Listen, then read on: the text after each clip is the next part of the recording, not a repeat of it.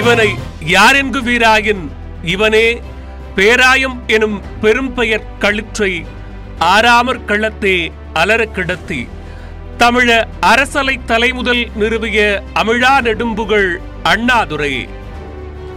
அண்ணா சாலையில் சுட்டு விரல் நீட்டி நிற்கும் பேரறிஞரின் சிலை குறித்த புகழ்ந்துரை இது. இவராலும் வீழ்த்த இயலாது என்றிருந்த காங்கிரஸ் ஆட்சியை கட்சி தொடங்கி பதினெட்டு ஆண்டுகளுக்குள் வீழ்த்திய அண்ணாவின் செயற்கரிய செயல் ஐம்பது ஆண்டுகளை தாண்டிவிட்டது. இன்னும் இழந்த இடத்தை பெற முடியவில்லை காங்கிரஸ் கட்சியால். அண்ணாவின் பெயரை உச்சரிக்காதவர்கள் ஆட்சி கட்டிலில் ஏறவும் முடியவில்லை, அரசியல் களத்தில் சாதிக்கவும் இயலவில்லை.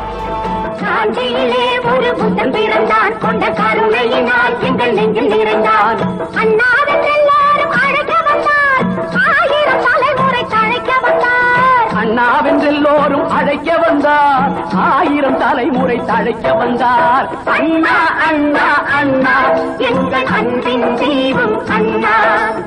அண்ணா அண்ணா அண்ணா எங்கள் அன்பின் தெய்வம் அண்ணா. ஆயிரத்து தொள்ளாயிரத்து ஒன்பதாம் ஆண்டு செப்டம்பர் பதினைந்தாம் நாள் காஞ்சிபுரம் வரகுவாசல் தெருவில் இருந்த ஓட்டு வீட்டில் பிறந்த அண்ணா எப்படி இதனை சாதித்தார்? தன் மொழி தேசிய அடையாளமற்று சென்னை மாகாணமாய் கிடந்த தமிழர் நாட்டிற்கு தமிழ்நாடு எனும் பெயர் சூட்டிய தலைமகனாய் அவர் மாறியது எப்படி?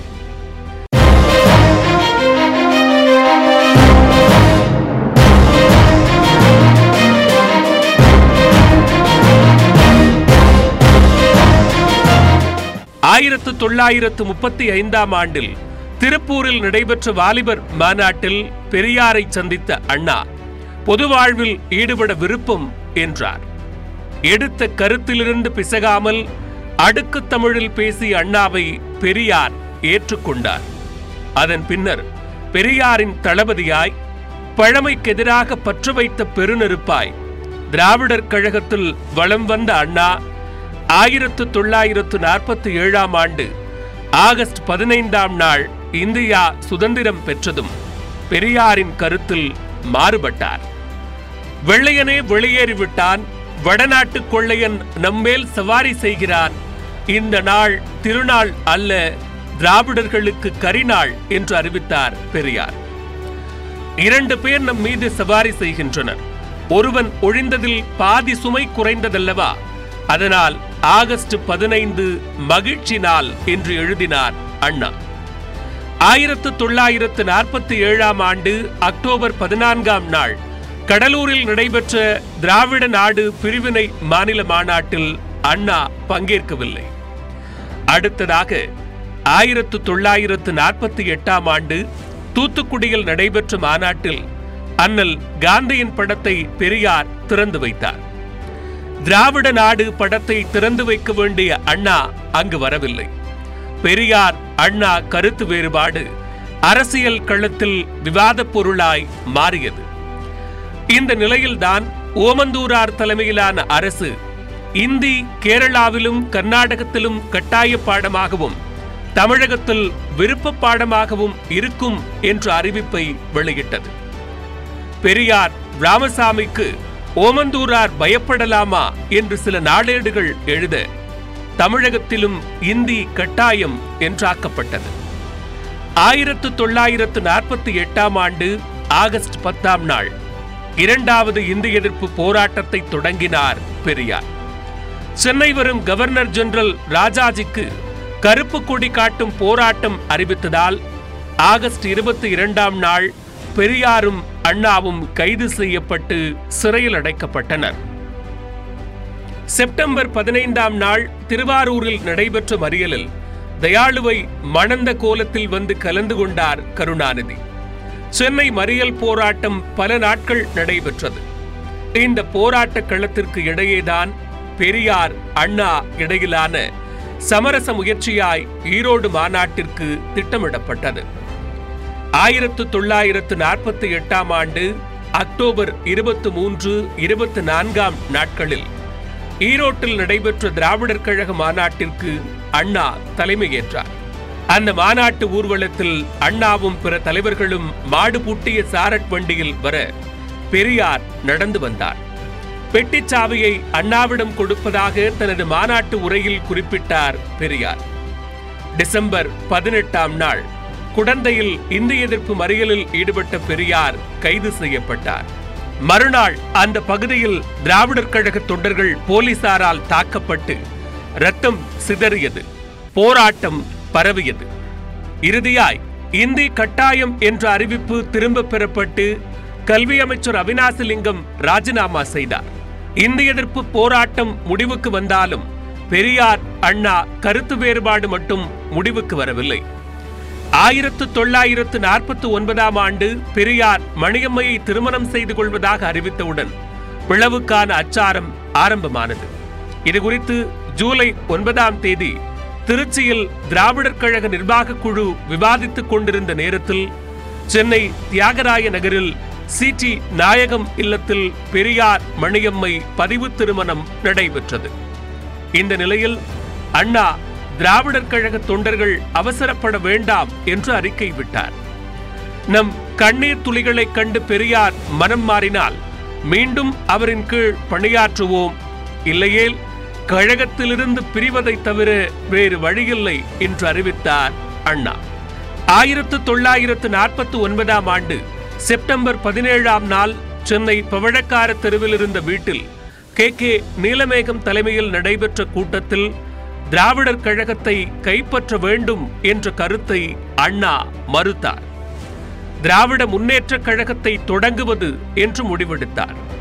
செப்டம்பர் பதினெட்டாம் நாள் சென்னை ராயபுரம் ராபின்சன் பூங்காவில் திராவிட முன்னேற்ற கழகத்தின் தொடக்க விழா. அண்ணா, நெடுஞ்சொழியன், கருணாநிதி, ஈவேகி சம்பத், கே ஏ மதியழகன் உள்ளிட்ட இருபத்தி ஆறு பேர் மேடையில் அமர்ந்திருந்தனர். மழையும் அண்ணாவின் உரையும் ஒரே நேரத்தில் தொடங்கின. திராவிட முன்னேற்ற கழகம் தனியாய் பெரியார் வகுத்து தந்த அதே பாதையில் தீவிரமாய் செல்ல முனைந்திருக்கிறது. இத்தனை ஆண்டுகளில் நான் ஏற்றுக்கொண்ட ஒரே தலைவர் பெரியார் ஒருவர்தான். அதனால்தான் திராவிட முன்னேற்ற கழகத்திற்கு தலைவர் பதவியை ஏற்படுத்தவில்லை, அவரே நமக்கு தலைவர் என்று சொல்மாறி பொழிந்தார் திமுகவின் பொதுச் செயலாளர் அண்ணா. சில மாதங்களிலேயே திமுகவின் கிளைக்கழகங்கள் பட்டி தொட்டி எங்கும் தோன்ற வளர்ச்சியை பொறுக்காத அரசு அடுத்து அடக்குமுறைகளை ஏவியது. அண்ணாவின் திராவிட நாடு இதழ் வகுப்பு கலவரத்தை தூண்டுவதாக மூன்றாயிரம் ரூபாய் ஜாமீன் கட்ட தாக்கீது வந்த மறுநாளே தொண்டர்கள் மூன்றாயிரத்திற்கும் மேல் நிதியை கொண்டு வந்து கொட்டினார்கள்.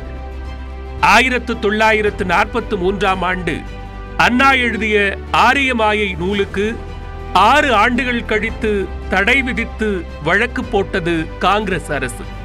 ஆரிய மாயைக்காக அபராதம் கட்ட மறுத்து சிறை தண்டனையை ஏற்றார் அண்ணா.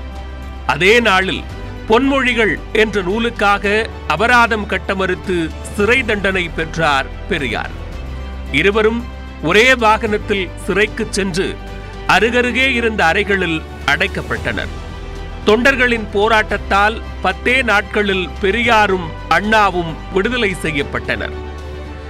ஆயிரத்து தொள்ளாயிரத்தி ஐம்பத்தி ஓராம் ஆண்டு நவம்பர் பதினேழாம் நாள் அண்ணா தலைமையில் மதுரையில் கூடிய திமுக பொதுக்குழு அடுத்து வர இருந்த பொதுத் தேர்தல் குறித்து ஆலோசனை நடத்தியது.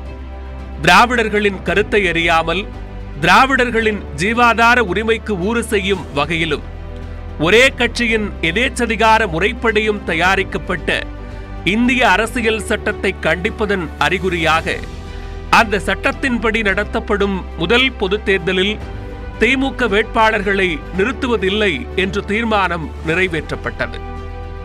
திராவிட தனியரசு பிரச்சனையை ஆதரிக்கிறேன், சட்டப்பேரவையில் நாடாளுமன்றத்தில் மேற்கண்ட பிரச்சனையில் திமுகவின் கொள்கைக்கு ஆதரவு தேடும் வகையில் பணியாற்றுவேன் என்பது போன்ற நிபந்தனைகள் கொண்ட திமுகவின் ஒப்பந்தத்தில் கையெழுத்திடும் கம்யூனிஸ்ட் அல்லது சுயேட்சை வேட்பாளர்களை ஆதரிப்பது என்றும் அறிவிக்கப்பட்டது. டிசம்பர் பதினாறாம் நாள் சென்னையில் நடைபெற்ற மாநில மாநாட்டில் திமுகவிற்கு உறுதிமொழி பத்திரம் அளித்திருந்த நானூறு பேர் கொண்ட பட்டியலில் நாற்பத்தி ஐந்து பேரை திமுக ஆதரிக்கும் என்று அண்ணா அறிவித்தார். கம்யூனிஸ்டுகள் நிபந்தனைக்கு ஒத்துக்கொள்ளாததால் அவர்களை ஆதரிக்க முடியாமல் போனதாக வருந்தினார். அண்ணா ஆதரவளித்த நாற்பத்தி ஐந்து வேட்பாளர்களில் நாற்பது பேர் வெற்றி பெற்றாலும் அவர்களில் பலர் உறுதிமொழியை காக்கவில்லை. இதனைத் தொடர்ந்து மொழிவழி மாநிலம் பிரிக்கப்பட சித்தூர் எல்லை போராட்டம் தொடங்கியது. குலக்கல்வி திட்டத்திற்கு எதிரான போராட்டம், கள்ளக்குடி போராட்டம் என மும்முறை போராட்டத்தை ஆயிரத்து தொள்ளாயிரத்து ஐம்பத்து மூன்றாம் ஆண்டு ஜூலை மாத மத்தியில் திமுக முன்னெடுத்தது. ஊர்வலம், மறியல், தடியடி, சிறைவாசம் என திமுக வளர்ந்தது. திமுகவின் போராட்டத்தை நான்சென்ஸ் என்று கூறிய பிரதமர் நேருவை கண்டித்து ரயில் நிறுத்த போராட்டம் நடைபெற்றது. தூத்துக்குடியில் நடைபெற்ற மறியல் போராட்டத்தை கலைக்க பதினேழு முறை துப்பாக்கியால் சுட்டனர் போலீசார். நான்கு பேர் துடிதுடித்து மாள இருபது பேர் படுகாயமடைந்தனர். கள்ளக்குடி ரயில் மறியல் போராட்டத்தில் பங்கேற்ற கருணாநிதி உள்ளிட்டோருக்கு ஆறு மாத கடுங்காவல் தண்டனை விதிக்கப்பட்டு திருச்சி சிறையில் அடைக்கப்பட்டனர். போராட்டத்தை தூண்டிவிட்டதாக அண்ணாவும் சிறையில் அடைக்கப்பட முதலமைச்சர் ராஜாஜிக்கு சென்ற இடமெல்லாம் கருப்பு கொடி காட்டப்பட்டது. அக்டோபர் இருபத்தி ஆறாம் நாள் சென்னை வந்த நேருவை கருப்பு கொடிகள் வரவேற்றன. நேருவும் ராஜாஜியும் கோவையிலும் மதுரையிலும் கருப்பு கொடிகளை சந்தித்தனர். போராட்டங்களின் விளைவாக குலக்கல்வி திட்டத்தை கொண்டு வந்த ராஜாஜி பதவி விலக, குலக்கல்வி திட்டத்தை எதிர்த்த காமராசர் ஆயிரத்து தொள்ளாயிரத்து ஐம்பத்து நான்காம் ஆண்டு முதலமைச்சரானார். குலக்கல்வி திட்டம் கைவிடப்படும் என்று அறிவித்த காமராசரை புகழ்ந்தார் அண்ணா. பச்சை தமிழர் என்று பாராட்டினார் பெரியார். அடுத்த திருப்பு முனையாய் அமைந்ததுதான் ஆயிரத்து தொள்ளாயிரத்து ஐம்பத்தி ஆறாம் ஆண்டு மே மாதம் பதினேழாம் தேதி முதல் இருபதாம் தேதி வரை திருச்சியில் நடைபெற்ற திமுகவின் மாநில மாநாடு. இந்த மாநாட்டில் பங்கேற்ற தொண்டர்களிடம் திமுக தேர்தலில் பங்கெடுக்க வேண்டுமா வேண்டாமா என வாக்கெடுப்பு நடத்தப்பட்டது. தேர்தலில் பங்கெடுக்க வேண்டும் என்று ஐம்பத்தி ஏழாயிரம் பேரும், வேண்டாம் என மூன்றாயிரம் பேரும் வாக்களித்தனர். பொது தேர்தலில் திமுக பங்கேற்பது என்று தீர்மானம் நிறைவேற்றப்பட்டது. ஆயிரத்து தொள்ளாயிரத்து ஐம்பத்தி ஏழாம் ஆண்டு பொது தேர்தல் தமிழகத்தில் காங்கிரசுக்கு முந்தைய தேர்தல்கள் போல் இல்லை. திமுகவினரின் சூறாவளி பிரச்சாரத்தை எதிர்கொள்ள இயலாமல் அவர்கள் திணறினர். நூற்று இருபத்தி நான்கு இடங்களில் போட்டியிட்ட திமுக வேட்பாளர்களுக்கென்று தனி சின்னமில்லை, சுயேட்சை சின்னங்கள்தான். கருணாநிதி உள்ளிட்ட சிலருக்கு உதயசூரியன், நெடுஞ்சொழியனுக்கு சேவல், கண்ணதாசனுக்கு மோதிரம் என சின்னங்கள் ஒதுக்கப்பட்டன. ஈவேகி சம்பத்தும் தர்மலிங்கமும் நாடாளுமன்ற மக்களவைக்கு தேர்ந்தெடுக்கப்பட்டனர். பதினைந்து சட்டப்பேரவை இடங்களில் திமுக வென்றது. காஞ்சிபுரத்தில் போட்டியிட்ட அண்ணா பழம்பெரும் காங்கிரஸ்காரரான டாக்டர் ஸ்ரீனிவாசனை தோற்கடித்தார். குளித்தலையில் கருணாநிதி வென்றார்.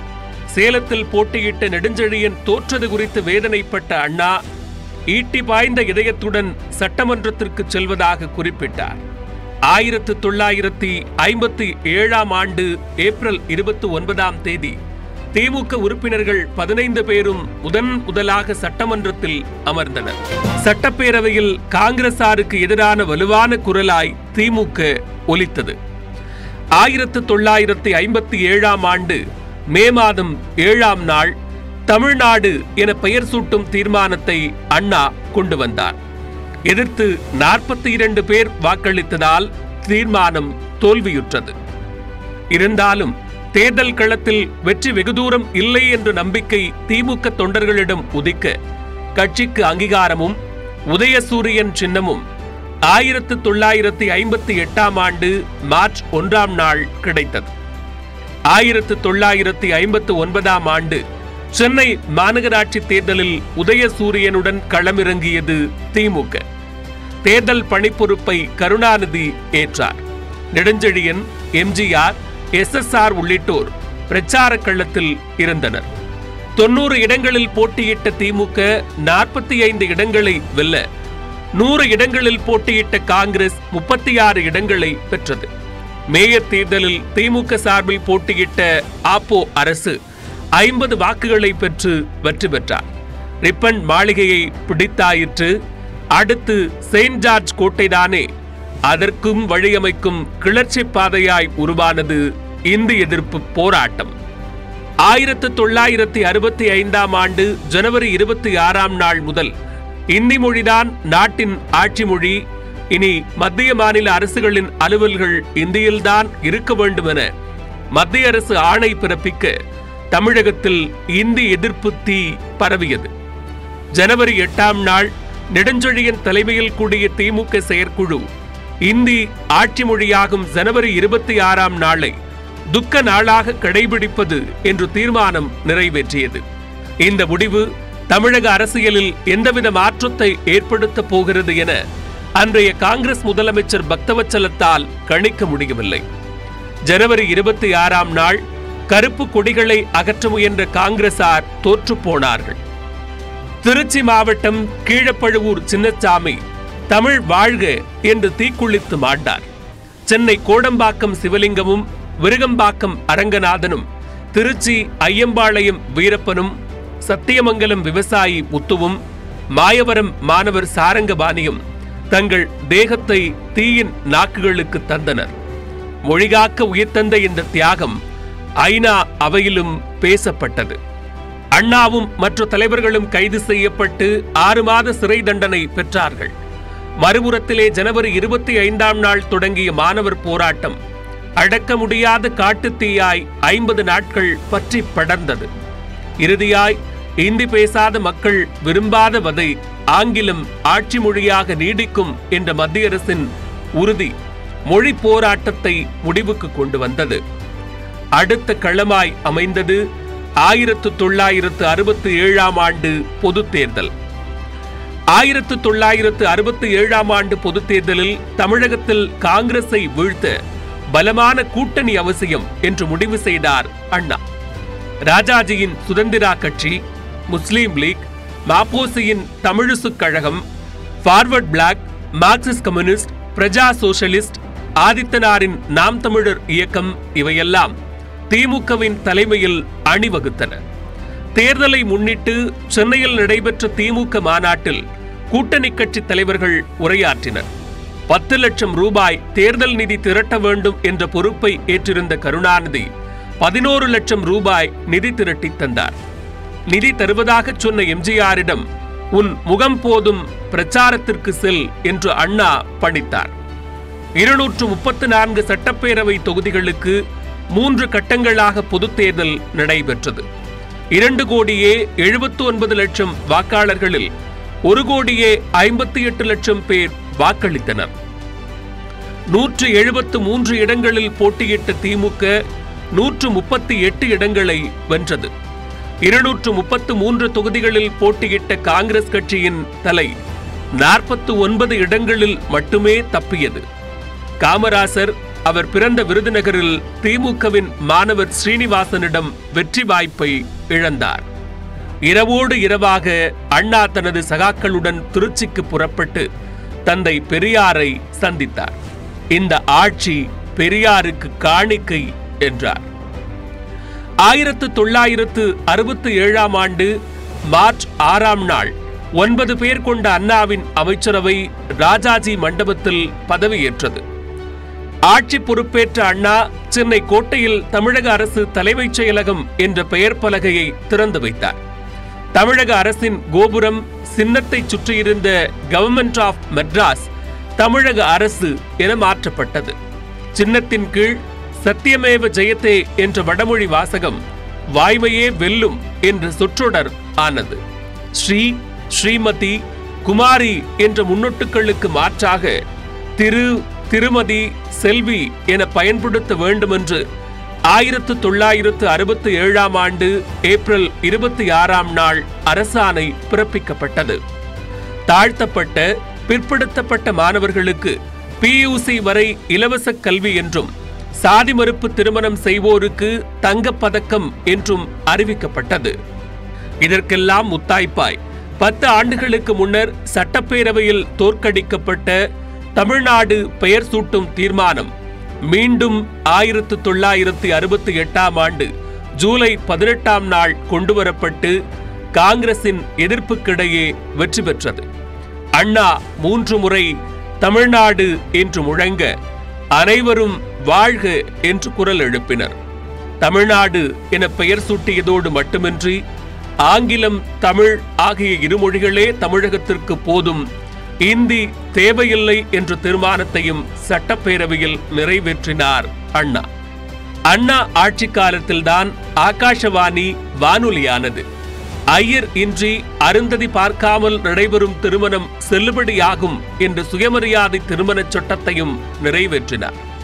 இன்னும் ஏராளமான திட்டங்கள் இருக்கின்றன என்று தமிழகம் எதிர்பார்த்திருந்த தருணத்தில் அண்ணாவின் அறுபதாம் ஆண்டு பிறந்த நாளை கொண்டாட தொண்டர்கள் தயாராகி வந்த தருணத்தில் புற்றுநோய் வந்து அண்ணாவை படுக்கையில் வீழ்த்தியது. ஆயிரத்து தொள்ளாயிரத்து அறுபத்தி எட்டாம் ஆண்டு நவம்பர் ஆறாம் நாள் சென்னை வந்து சேர்ந்த அண்ணா தமிழ்நாடு பெயர் சூட்டு விழாவில் டிசம்பர் ஒன்றாம் நாள் பங்கேற்றார். அதற்கடுத்து ஆயிரத்து தொள்ளாயிரத்து அறுபத்தி ஒன்பதாம் ஆண்டு சென்னை தியாகராய நகரில் கலைவாணர் சிலை திறப்பு விழாவில் பங்கேற்றார். அதுவே அண்ணாவின் கடைசி நிகழ்ச்சியாகிவிட்டது. ஆயிரத்து தொள்ளாயிரத்து அறுபத்தி ஒன்பதாம் ஆண்டு பிப்ரவரி இரண்டாம் நாள் இரவு தமிழ்நாட்டின் முதலமைச்சர் அண்ணா மறைந்தார். தமிழகத்தின் சாலைகளெல்லாம் சென்னை நோக்கி திரும்ப வரலாறு காணாத மக்கள் கடலில் மிதந்து சென்ற அண்ணாவின் உடல் மெரினாவில் புதைக்கப்பட்டது.